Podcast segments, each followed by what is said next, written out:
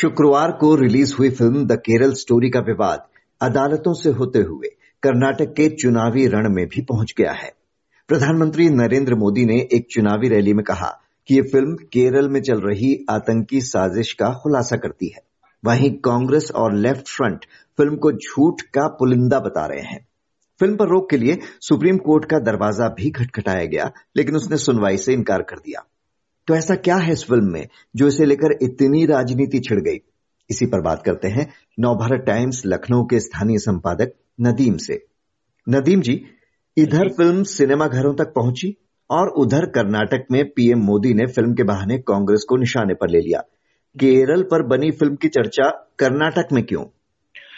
देखिए कर्नाटक में चुनाव हो रहा है और इस तरह के जो मुद्दे होते हैं और जिस भी राज्य में चुनाव हो रहा होता है, उसमें वो बहुत ही, वो उपजाऊ मुद्दे कह सकते हैं, चुनाव की दृष्टि से वैसा होता है। और जिस मुद्दे पर ये फ़िल्म बनी हुई है, वो बीजेपी के एजेंडे में बहुत पुराना विषय बना हुआ है। और आपने गौर किया होगा कि बीजेपी के अलग अलग राज्यों में जो सरकारें हैं, उन्होंने अवैध तरीके से या बहला फुसलाकर जो धर्मांतरण होता है, उसके खिलाफ कानून बना चुकी हैं। तो जो ये फ़िल्म आई, वो बीजेपी जो कहती रही है कि देश में एक खास वर्ग के महिलाओं को एक खास वर्ग के लोग बहला फुसलाकर धर्मांतरण कराते हैं तो वो ये फ़िल्म उनके उस मुद्दे को कहीं ना कहीं सपोर्ट करती रही है। तो अब बीजेपी को ये कहने का मौका आ, मिला है कि जो अब तक कहा जा रहा था वो कहीं गलत नहीं था। और खुद प्रधानमंत्री जी ने इस बात को कोर्ट कहा है कि कोर्ट तक ने आतंक के इस स्वरूप पर चिंता जताई है। और इस फ़िल्म को लेकर कांग्रेस का जो स्टैंड है उस पर कांग्रेस जिस तरह से उसके सम, फ़िल्म के समर्थन में आई है उसके ज़रिए बीजेपी को कांग्रेस पर हमला करने का मौका मिला है।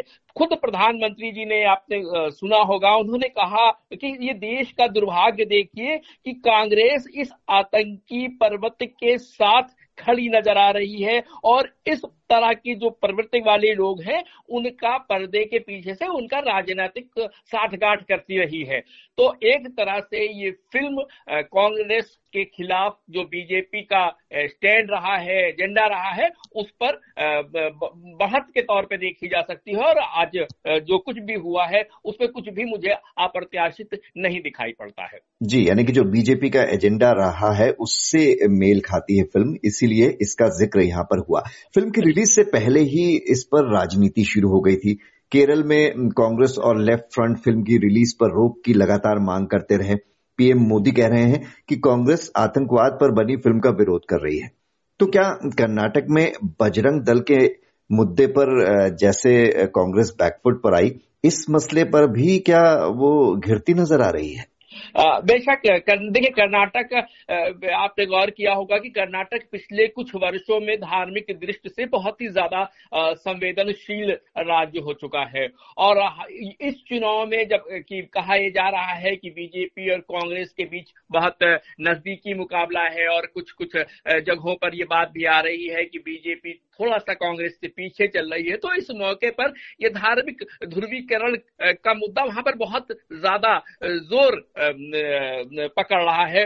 और मुझे लगता है कि कांग्रेस पहले बजरंग बली के मुद्दे पर कांग्रेस के, के खिलाफ एक बड़ी गोलबंदी की कोशिश हुई उसके बाद ही ये मुद्दा आ गया है। और मुझको लगता है कि कहीं ना कहीं कांग्रेस दोनों ही विषयों पर जो बजरंग बजरंग दल पे प्रतिबंध वाला था और केरल फ़िल्म वाले पर वो कांग्रेस बैकफुट पे जाती दिख रही है।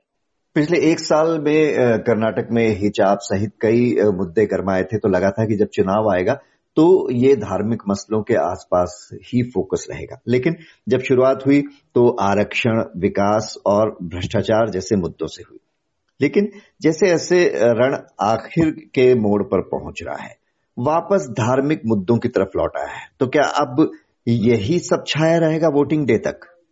अब मुझको तो लगता है कि कर्नाटक का जो चुनावी ट्रेंड है, अभी तक देखने को मिल रहा है और कर्नाटक की जो संवेदनशीलता है पिछले कुछ वर्षों में, खास मैंने जैसे पहले भी कहा कि धार्मिक नज़रिए से ये राज्य बहुत ज़्यादा संवेदनशील हो चुका है। धार्मिक मुद्दों पर यहाँ पर ध्रुवीकरण दिखाई पड़ता है। तो अब मुझे लगता है कि अब चुनाव इन्हीं धार्मिक मुद्दों के इर्द गिर्द कहीं सिमटता दिख रहा है। जी मतलब इन मसलों पर उत्तर भारत के जो चुनाव हैं वो तो प्रभावित होते ही रहे हैं। लेकिन क्या अब इसका असर आपको लगता है कि कर्नाटक में बाकी मुद्दे एकदम गौन रह गए हैं और अब यही सब चलना है? बिल्कुल बिल्कुल आप जो कह रहे हैं कि जैसे कि उत्तर भारत में धार्मिक आधार पर ध्रुवीकरण की बात देखी जाती रही है लेकिन अब दक्षिण के राज्यों में भी ये मुद्दे बहुत अहम हो गए हैं और कहीं ना कहीं आप गौर करिए तो जो इस वक्त दक्षिण भारत का, का माहौल है वो कहीं ना कहीं धार्मिक आधार पर ध्रुवीकरण की ओर बढ़ता दिख रहा है और उसमें आप किसी एक पार्टी को दोषी नहीं ठहरा सकते हैं कि इस पार्टी की वजह से हो रहा है या उस पार्टी की वजह से हो रहा है। वो माहौल को देखते हुए सारी पार्टियाँ अपने अपने नज़रिए से उसको जो लगता है कि जो मुद्दा उसको फ़ायदेमंद है वो उस हिसाब से गोल बंद करती हैं। अगर आज कांग्रेस इस फ़िल्म के साथ खड़ी दिखाई पड़ रही है या इसका तो इस वजह से दिखाई पड़ रही कि उसको लगता है कि अगर वो इस फ़िल्म के साथ रहेगी फ़िल्म के, के, के समर्थन में रहेगी तो उसको उसको ज़्यादा फ़ायदा होगा। तो अब आप, जैसे आपने पहले भी कहा कि उत्तर भारत के राज्यों की तरह, अब दक्षिण भारत के राज्यों में भी चुनाव के मौके पर धार्मिक मुद्दे बहुत अहम होते जा रहे हैं। लेकिन क्या ये सिर्फ़ राजनीतिक दलों के लिए ही अहम हो रहे हैं या आम जनता को भी इनसे फ़र्क पड़ता है? नहीं नहीं, आम जनता को फ़र्क पड़ता है, तभी राजनीतिक दलों को ये मुद्दे भाते हैं कि ये इन मुद्दों पर धार्मिक आधार पर ध्रुवीकरण होता है, वोट उसके, उसी आधार पर प्रभावित होते हैं, पार्टियों को वोट का जो रुझान होता है, मतदाताओं का, वो इससे प्रभावित होता है तो राजनीतिक दलों को लगता है कि जिन मुद्दों से वोटर बहुत ज़्यादा प्रभावित होता है, जिनका ध्रुवीकरण होता है तो वो उन्हीं मुद्दों को ज़्यादा ऊर्जा देने की कोशिश करते हैं, उसी में आग में घी डालने का काम करते हैं। तो राजनीतिक दलों को मालूम है कि किन मुद्दों से को जनता ध्रुवीकरण जनता में ध्रुवीकरण होता है, इसलिए वो उन मुद्दों को ही बढ़ावा देते हैं। जी तो द केरल स्टोरी का मुद्दा अब कर्नाटक के चुनावी रण में भी पहुँच गया है। देखना होगा कि इसका क्या असर होता है। नदीप जी। शुक्रिया आपका।